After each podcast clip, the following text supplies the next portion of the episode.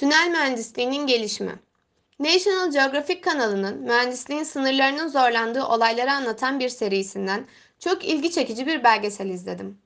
Belgeselde Gotthard Base Tüneli'nin yapım aşamasında çıkan problemleri çözmeye yönelik inşa edilmiş 6 başyapıt anlatılıyordu. Ben de bunlardan birinde gördüğüm evrimi size aktaracağım. İsviçre Alplerinin derinliklerinde milyonlarca tonluk kayaların altında mühendisler teknolojik bir başyapıt inşa ettiler. Gotthard Base Tüneli. Bu tünel dudak uçuklatan 57 kilometrelik uzunlukla dünyanın en uzun tünelidir.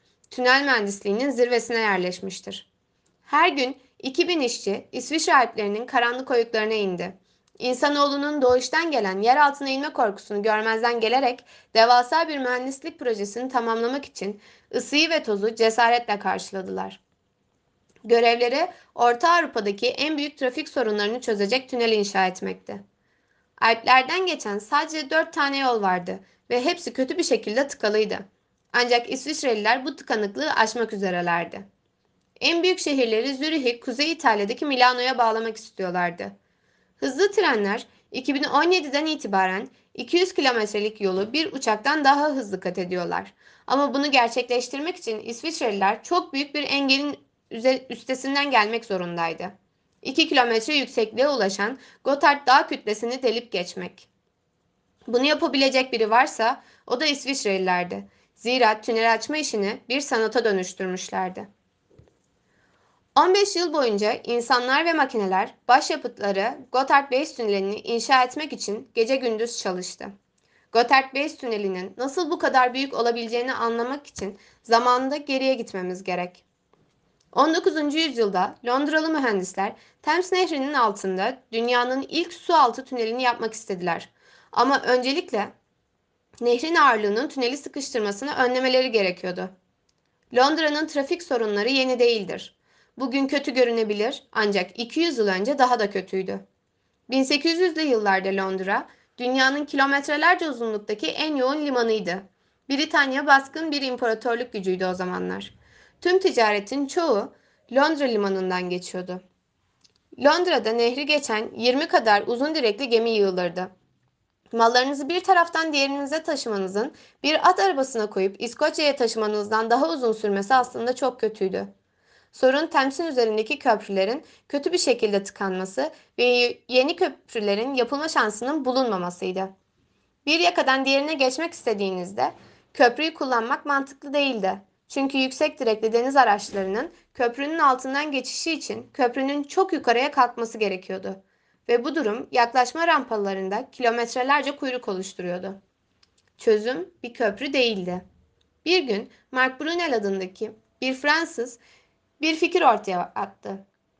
Temsin altında bir tünel. Ama Brunel böyle bir tünel kazmanın tehlikelerle dolu olduğunu bilmekteydi. Zira Temsin altındaki toprak son derece aldatıcıydı. Thames Nehri'nin bir akvaryumda modellediğimizi düşünürsek, bu akvaryumun oldukça bulanık olduğunu ve tabanında alüvyon kumları, çakılları ve bunlara benzer şeyler olduğunu görürüz. Bunun altında bir kil tabakası var ve bu tabaka tünel açmak için çok uygun, zira istediğimiz tabaka. Bir tünel kazıcı için zor olan bu düzgün tünel galerisinin içinde kalmaktır. Çok dışına çıkarsanız başınız derttedir. Eğer sadece düz giderseniz suyun çıkacağını görürsünüz. Thames Nehri'ne hoş geldiniz. Mark Brunel bir çözüm bulduğunu düşünür. Olağan dışı bir yerden ilham almıştır. Chatham tersanesinde ahşapların bulunduğu bir alanda çalışıyordu.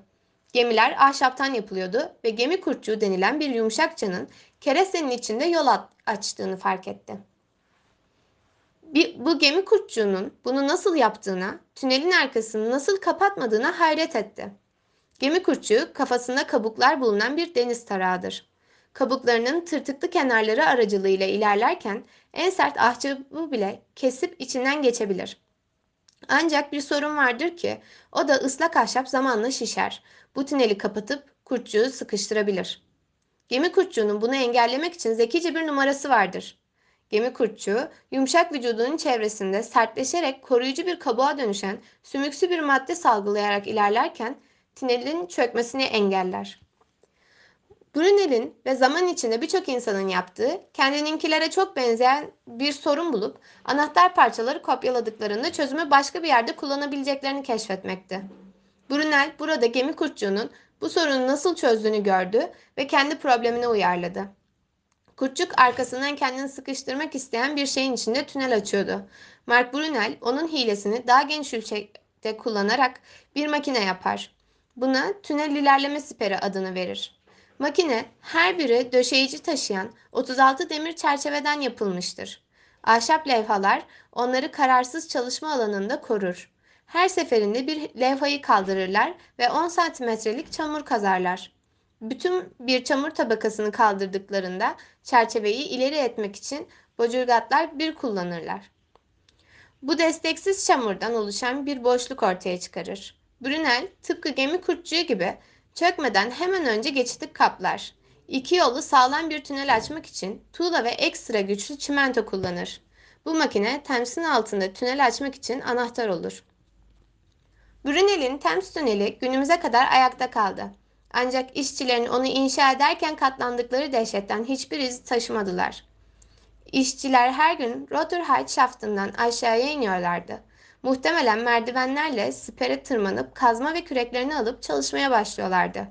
Başlangıçta oldukça sorunsuzdu. Siperi kullanmayı çözüyorlardı. Tünelin ilk kısmında toprak o kadar kötü değildi. Ama orta kısımlara gittiklerinde herhalde iş tehlikeli bir hal aldı. Özellikle de nehrin altına girdiklerinde. Brunel'in siperi tünelin çökmesini önleyebilir ama o dönemde açık bir lağım olan Thames Nehri'nin altındaki pisliğe karşı hiçbir koruma sağlayamaz. İşçiler her seferinde sadece 2 saat çalışabiliyorlardı. Çünkü Thames Nehri'nin dibinde çürüyen pislikten metan gazı yayılıyordu. İşçilerin bazıları hastalanıyordu. Bu yüzden geri götürülüyorlardı. Kendilerine geldiklerinde bir başka vardiyaya başlıyorlardı. Umutsuz bir durum. Yani kazdıkları şey o kadar korkunçtu ki tırnaklarını çürütüyordu. Brunel'in ekibinin büyük çabalarla 12 yılda inşa ettiği tünelden geçmek bugün 45 saniye sürüyor ve bu tüneli onun mekanik yumuşakçasına borçluyuz. Peki ya sırada ne var? Gelecekte hangi tüneller kaç saniyede geçilecek? Veya insanoğlu bir gün evrenin henüz keşfedilmemiş yerlerine ışık hızında seyahat edebileceği ışık tünelleri inşa edebilecek mi?